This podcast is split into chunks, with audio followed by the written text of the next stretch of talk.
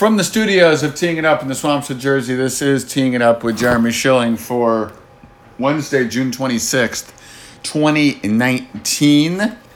Teeing It Up with Jeremy Schilling, Danny Flecka in his Wednesday spot. Um, you sent me a message today that says, I hate this league, and you're referring to the NBA. So have at it. What's your gripe?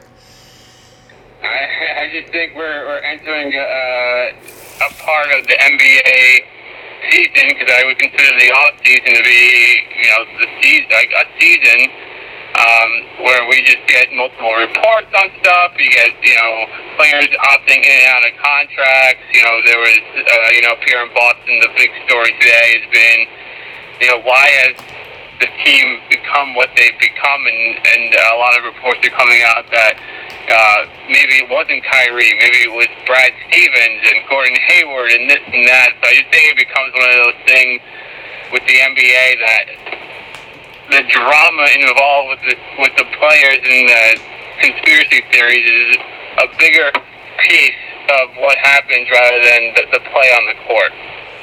Um, I mean, the NBA is a soap opera. It has become a 12 month league.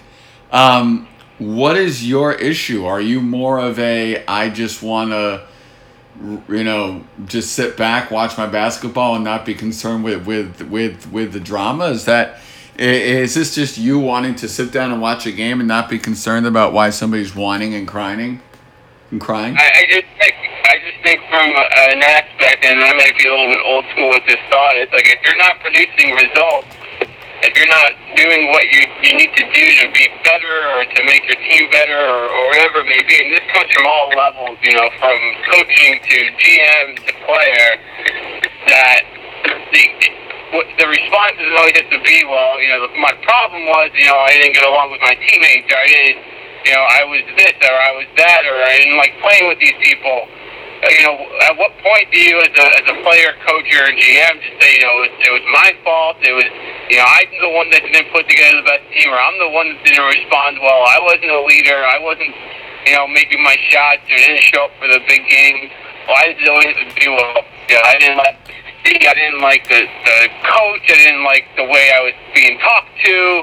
I, I just don't know why all the blame always has to go on to somebody else and they just deflect, deflect, deflect rather than rather than like take their own responsibility for, for what's happened.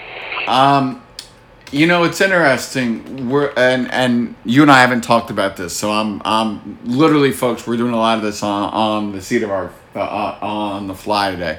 Um, did you listen to, watch, read, or hear about the Bill Simmons, Adam Silver, um, uh, Sloan MIT conference um, lecture from, or, or seminar, or whatever you want to call it, keynote address from like back in December or January?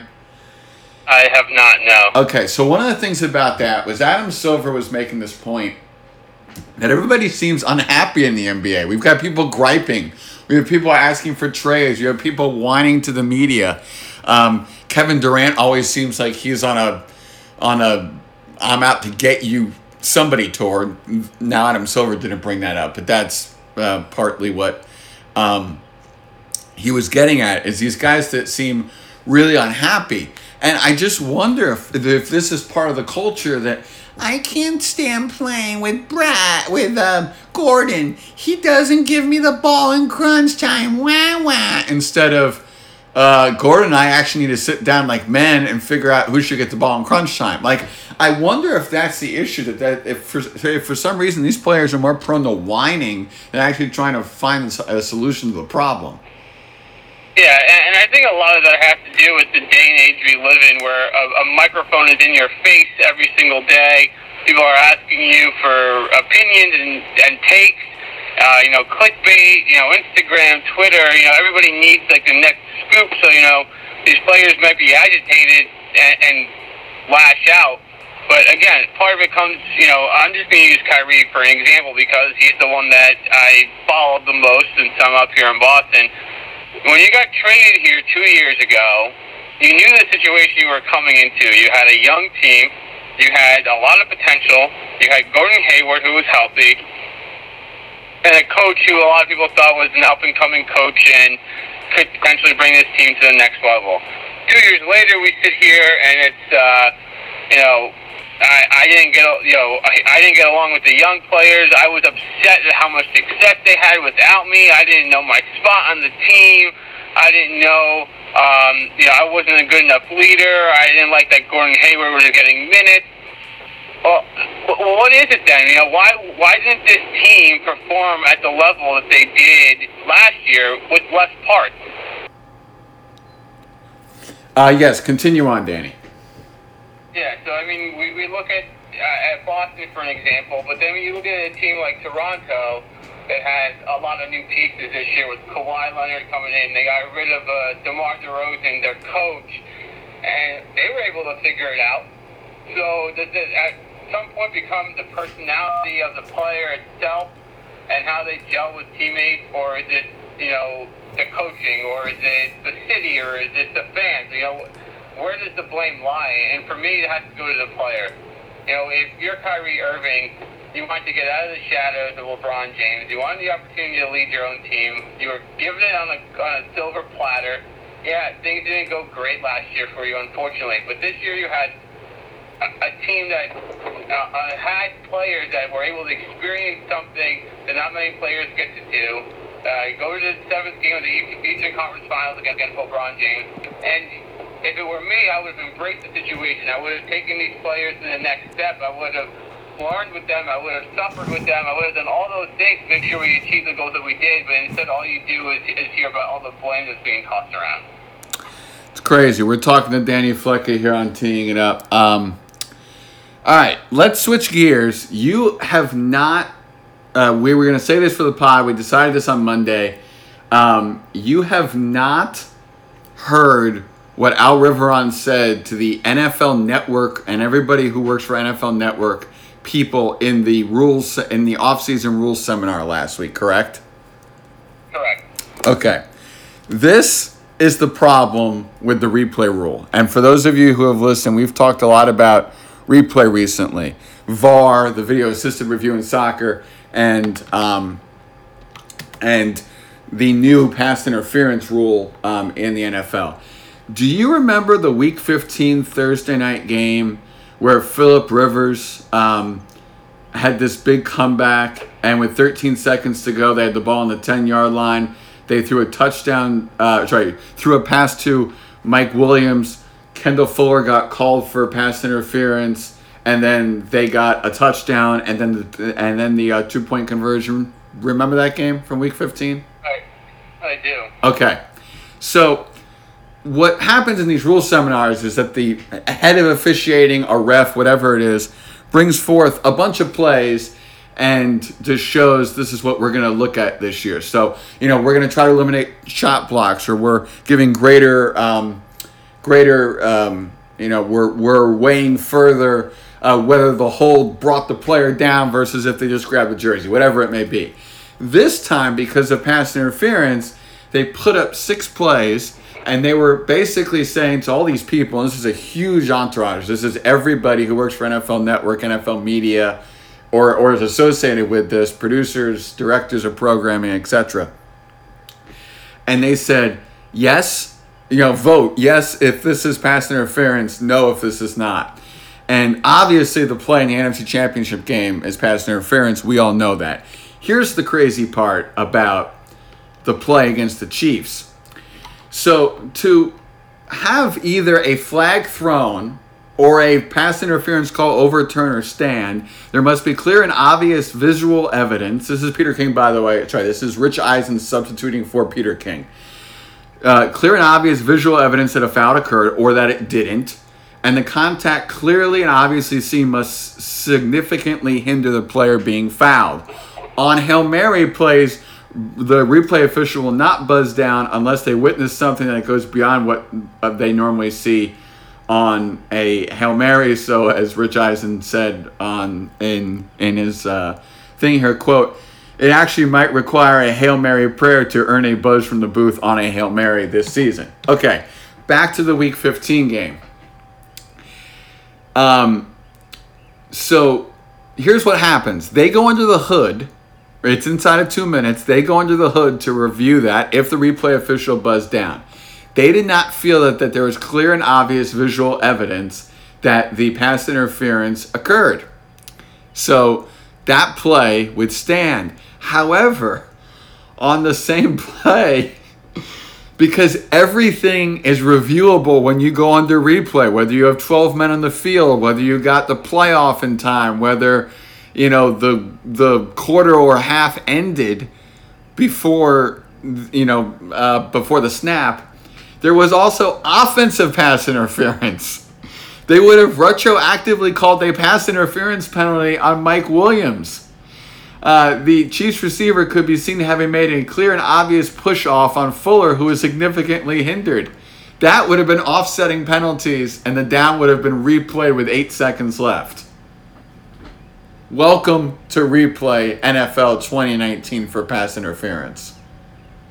Yeah, and I think it just goes back to what you and I have marked on. Is like if you're slowing down every single play, you're going to find something wrong with everything. And at what point does it just become a, a watered down version of what it is that we're watching? I mean, I can watch, you know, every single pass.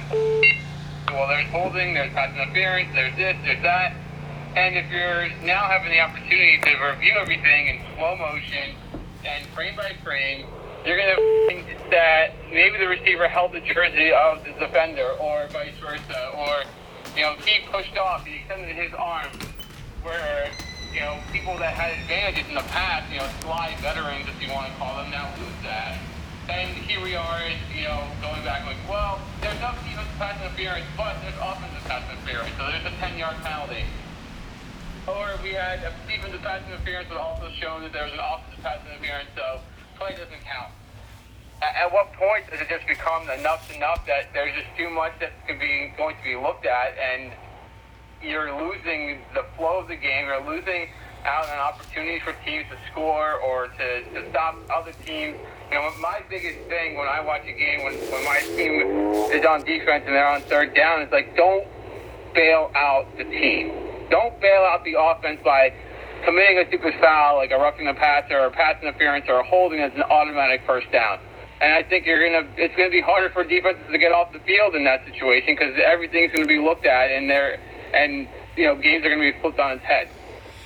It's fascinating. I, I never thought that offsetting penalties could be an option under this replay rule, but because everything is reviewable, this is now a factor, and the NFL officials know that this is going to make some fans irate. Um, it is something that they're going to have to be very careful for, and the preseason is going to be fascinating because whenever you have a new rule that involves replay, they tend to overdo it on purpose. So we may have replay officials buzzing down in the last two minutes of every single preseason game, which is A, going to make it hard to watch, but B, actually could be useful as they try to pin down exactly what they're looking for in this new replay rule. Um, is there any other NFL related thing you want to talk about before we move on? Not really. I don't think there's been much news that's really been No. coming out No. lately. I think it's just we're in a dead period for the NFL until training camp starts up in a couple of weeks. So. Yeah. Uh, we're talking to two, Danny Flecker here on Teeing It Up. All right. Yankees, Red Sox in London. Um, I don't think we've talked about this. Uh, what's the vibe in Boston? What's your thoughts on it? Um, I don't really get it. To be honest with you, I don't understand what the the point is. Uh, I think it's just kind of a mimic uh, move by the MLB to copy maybe what the NHL has done with, you know, the outdoor games the NFL is doing in London, what uh, the NBA has been doing recently too, and playing games like in Europe. But I think that there's, a, you know, a, a market for those sports to be doing what they're doing. You know, hockey originates you know, on the pond, outside. You're playing outside. It kind of brings you back to being a youth. Um, so I understand the appeal there. Um, the NFL has made it a mission to explain, expand globally, and uh, I guess they're doing okay with it. I don't know what the, the taste for it really is in Europe, but um, they seem to be doing well enough that they keep doing it. And the NBA is a, a global sport. It is very big in Europe, and it's able to capitalize on their their very marketable starts they have. As for baseball, uh, I don't see what they're trying to do here. I don't know of many baseball players that come from England um, or Ireland or France or Spain or anything like that. If you're going to market to other areas, wouldn't it be like the Caribbean or South America? So I, I don't really get So- what we're doing here. Yeah, that's actually an interesting part of this is that there, you know, there are no Europeans, um, or, or sorry, very few Europeans who are big names in baseball.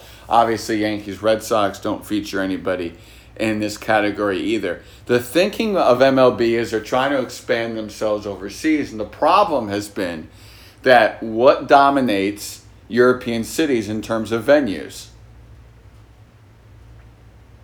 It's soccer stadium. So Correct. Playing at Wembley. Correct. They can't hold a baseball field. Finally, we have the London Olympic Stadium that was built for track and field, which has room for legitimate lines. That was the issue. You can fit the confines of a baseball field inside of a soccer pitch in some of these newer stadiums. The problem is you'd have 260 foot outfield walls. This at least will be, I think it's 330 and 360 down the line and 378 to dead center. It's a short dead center, but it's it's legitimate, and it'll look like a baseball game, um, which is what the holdup has been. They've been trying to do this for 15 years. They've traveled around the world. Baseball's big in Italy. You know this because of the Mike Piazza thing. Um, that's probably the biggest country, yet there's not a place in Italy that they have identified as a good outlet. And they think that bringing Yankee Red Sox, the biggest rivalry in baseball, um, to London can help expand MLB's footprint. And you can't overlook the John Henry factor and the fact that he is such a big investor in, in uh, Liverpool. Yeah, and I just think that baseball's going about it the wrong way. Um, I understand the global appeal. I understand the marketing money that comes with it. I understand the opportunity to increase your revenues by reaching a new population. However, I heard an interesting thing the other day on the radio. I was listening to the baseball show up here, and they were just going over um, demos of the last Red Sox game, whenever that was. Either it was Monday night or Tuesday night. And on NESN, the key demographic between 18 and 49 year olds got to like a .9 in uh, in viewership, whereas the demographic for 65 plus was like a 4.7. That's the problem. It's not like finding a stadiums that are going to hold them. It's that the issue is domestically, no one here gives a crap. No one is watching Red Sox and Yankees in the United States even. Well, So I, if the if the baseball really wanted to increase its visibility and its revenue, then they would focus on ways of appealing to the market here that matters, and that is the younger kids and the younger generation. Not go to Europe where people are just going to go there and sit down and not give a crap about what happened. So what's interesting about that's multiple things. Yes, baseball is an aging sport. Yes, there are people like like uh, the Zone DAZN who's hoping that their red zone like whip around whip around MLB show can attract a younger crowd. It's a streaming service. Yes, baseball has an aging problem and a pace of play problem. Yankee Red Sox games are annually the most watched games for MLB and e- sorry for Fox and ESPN. And that's partially because it's two big markets, partially because it's baseball's biggest rivalry, so it brings in some casuals. But it's also two huge media markets with a, ton of population. The hope, and, and, and, and yes, baseball has problems here that they've got to fix. But, but the hope is, is that they attract a new audience to the game of baseball. Remember, baseball and softball are returning to the Olympics in 2020 as a one off, it's believed. Um, so this ability to make the game game global and to bring it to new places and to you know give expats what they wanted is appealing. But I get your point that it's an aging sport and um, you can find venues somewhere, but it, it, it may not attract a bigger crowd, and that's that's what I think is fascinating about this. Will will these are these crowds in the Olympic Stadium going to be made up of baseball fans uh, in in the UK? Are they going to be made up of casual sports fans? Are they going to be people from America on summer vacation? Like who's the who's the makeup of this? It's a fascinating thing. Yeah, and I just think the and baseball's biggest problem too is just the time. You know, they play their games at at night, Eastern time at seven o'clock. In Europe, it's it's one o'clock in the morning. Exactly, it's got a harder hill to climb than football does. Yeah, so it's it's just a tough sport, I think, to explain expand globally, and they've done themselves a disservice uh, in a number of different areas that could have allowed them potentially to do this sooner if it was something that was on their agenda. Uh, one of the things they could do is make their videos available on social media. Yes. You know, that, that's a, a simple fix that they could do that they haven't. Um, but we'll see what happens. I mean, it's a two-game series, so uh, it's an interesting experiment for them. You know, personally for me, I, I I'll do my best to try to catch one of those games, or at least part of it, just to see what the atmosphere is like over there and uh, the scenery, and, and and see how you know the the crowds are reacting to it. But uh, as far as the sport is concerned, you know, I don't think this does anything for them. I don't know if it's going to necessarily give them a boost or produce this in the future. I mean, if you're going there with your two best teams or two best markets, what markets are to follow? Uh, I don't know what other markets besides LA would be appealing enough to go out to, you know, England to play. And then again, you're talking about the same issues we run into when we talk about the NFL games in Europe, and that's just, you know, 15 hours of travel time and five time zones and, and everything like that. So we'll see what happens. I don't know if it's going to make a difference for them, though, to be honest. And and and the point made on the Sports Business podcast is you've had these teams that have had Asian players, Japanese players, Korean players, the Hideki Matsuis, the Ichiros. They've gone to Japan or South Korea to kick off um, the season, but it's been against nothing opponents, and they were taking away home games from nothing opponents. This is Yankee Red Sox, where they're taking away two games from the Red Sox at Fenway. Now, though, baseball is paying the Red Sox to do this, so the Red Sox are not going to lose money on this, but still. Uh, this is a change to bring your, your two biggest teams to a foreign country versus what they've done in the past, which is one big name team plus somebody else, the Rays, the A's, whoever, um, where it's not that big a deal. Last thing uh, before we let you go, as you look at the Women's World Cup in these quarterfinals, or the Gold Cup, or any other tournament you're watching, uh, what sticks out to you? It's been, you mentioned at the beginning, it's been VAR. Um, you know, it's, I, I was telling you the other day, I've watched a lot more of the Women's World Cup than I have in the past, and I don't think I've watched a game where I've, I've seen like one goal happen and then they just started off the play again. It's been every time a goal's been scored, uh, it's either gone to review or it's been reversed or, you know, sat there for five minutes and trying to figure out what the hell they're looking at. And it's just made it for a tough video, I mean, watching experience. You mentioned uh, prior to the Women's World Cup going off that the women, the United States women, were upset that if the final took place and they were in it, that the Gold Cup final would be at the same time. And I think my comment was, you know, for them not to worry about that, is to take care of business, is to get there and then worry about it, and then you know they'll let their performance speak for itself.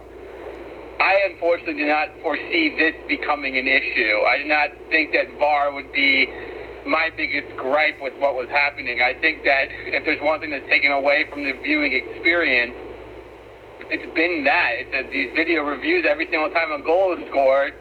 We got to go back and check the video and make sure that the person wasn't offside, to make sure that this happened, that you know that X, Y, and Z player wasn't pulled down and it's become really difficult to watch. And it's unfortunate because I think some of the games have been really, really good. You know, some of the stats they've been spewing off during the broadcast, you know, like countries like Brazil and Italy, you know, have had record numbers of people watching the games. And unfortunately, some a lot of these games though have had a lot of issues with, with the video uh, review system. Uh, on a separate topic than VAR, go to Grant Wahl's Twitter feed, folks, and watch his video from either yesterday or the day before about viewership and pay for the women. To your point, he goes through all these countries that have seen records, um, uh, ratings wise and viewership wise, be broken in this Women's World Cup. This is resonating around the world, which is awesome to see. Is there anything else you want to say before we let you go? No, I think uh, it, despite my gripes with the the video review system, I think Friday will be an exceptional game uh, between the U.S. and France. It's going to be a game I think comes a little bit too early uh, in the tournament. This would be a great semifinal game or a great final. Um, it's always interesting when you go up against a host country. Uh, funny things happen. Performances are, are are different based off of that. I think the U.S. women are going to be facing a lot of adversity. I wouldn't be surprised if they go down early um, and have to fight their way back. I think it's going to be a great game, though. I think if you're casually watching this World Cup and you want to be able to watch a good game, this is a, the game to tune into. We got two of the favorites going off, and I, I think we're going to see uh, one of the best games of the Women's World Cup this year and go off on Friday. So if you have an opportunity to watch, I definitely would uh, tune in. It shall be interesting to see how it plays out. Danny Flecka, thank you as always for joining us on Teeing It Up. No problem, man. Have a good night. And thank you all for listening to this edition of Teeing It Up with Jeremy Schilling.